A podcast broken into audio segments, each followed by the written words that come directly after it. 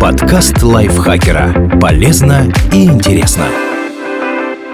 Всем привет! Вы слушаете подкаст лайфхакера. Короткие лекции о продуктивности, мотивации, отношениях, здоровье. В общем, обо всем, что делает вашу жизнь легче и проще. Меня зовут Дарья Бакина. Сегодня я расскажу вам о трех причинах чаще обниматься, подтвержденных наукой.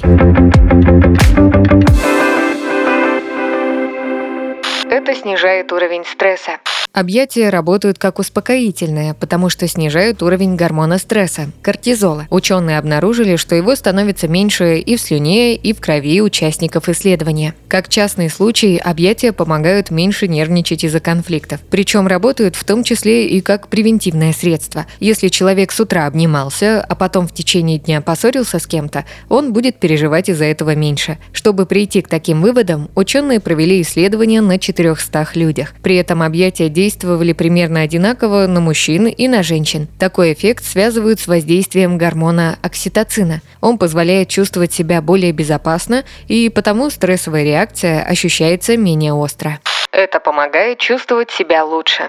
От психического здоровья перейдем к физическому. Говорят, что если лечить простуду, она пройдет за 14 дней, а если не лечить, то за 2 недели, потому что таблеток от нее не существует. Но объятия здесь могут помочь. По данным исследований, у тех, кого чаще обнимали, симптомы при ОРВИ были менее серьезными. Причем можно было бы сделать вывод, что объятия подстегивают иммунную систему. Но это не совсем так. Механизм здесь примерно тот же, что и со стрессом, а исследования проводили те же ученые. Иногда им иммунная система реагирует чрезмерно, неадекватно угрозе, и это может навредить организму сильнее, чем сама болезнь. Ощущение безопасности, которое дают объятия из-за выделения окситоцина и снижения уровня кортизола, помогают иммунитету реагировать более адекватно. Другие ученые изучали, как объятия влияют на воспалительные процессы в теле. Воспаление – это реакция иммунной системы на болезнь, так что их отсутствие свидетельствует о более здоровом организме. И те, кто больше обнимался, показали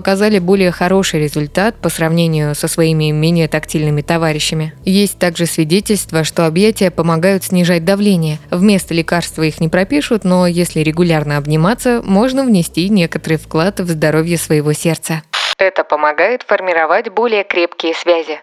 Дело, конечно, все в том же окситоцине, который иногда называют гормоном привязанности. Объятия стимулируют его выработку, а это, в свою очередь, помогает формировать более доверительные, спокойные отношения. По крайней мере, люди в них начинают чувствовать себя так, ведь на одном тактильном контакте доверия не построишь. Спасибо Наталье Копыловой за этот текст. Подписывайтесь на подкаст Лайфхакера на всех платформах, чтобы не пропустить новые эпизоды. Ставьте ему лайки и звездочки. Это помогает узнать о нас новым слушателям. А еще включайте наш подкаст «Пульверизатор науки». В нем мы разбираемся в непростых научных темах вместе с экспертами. На этом я с вами прощаюсь. Пока.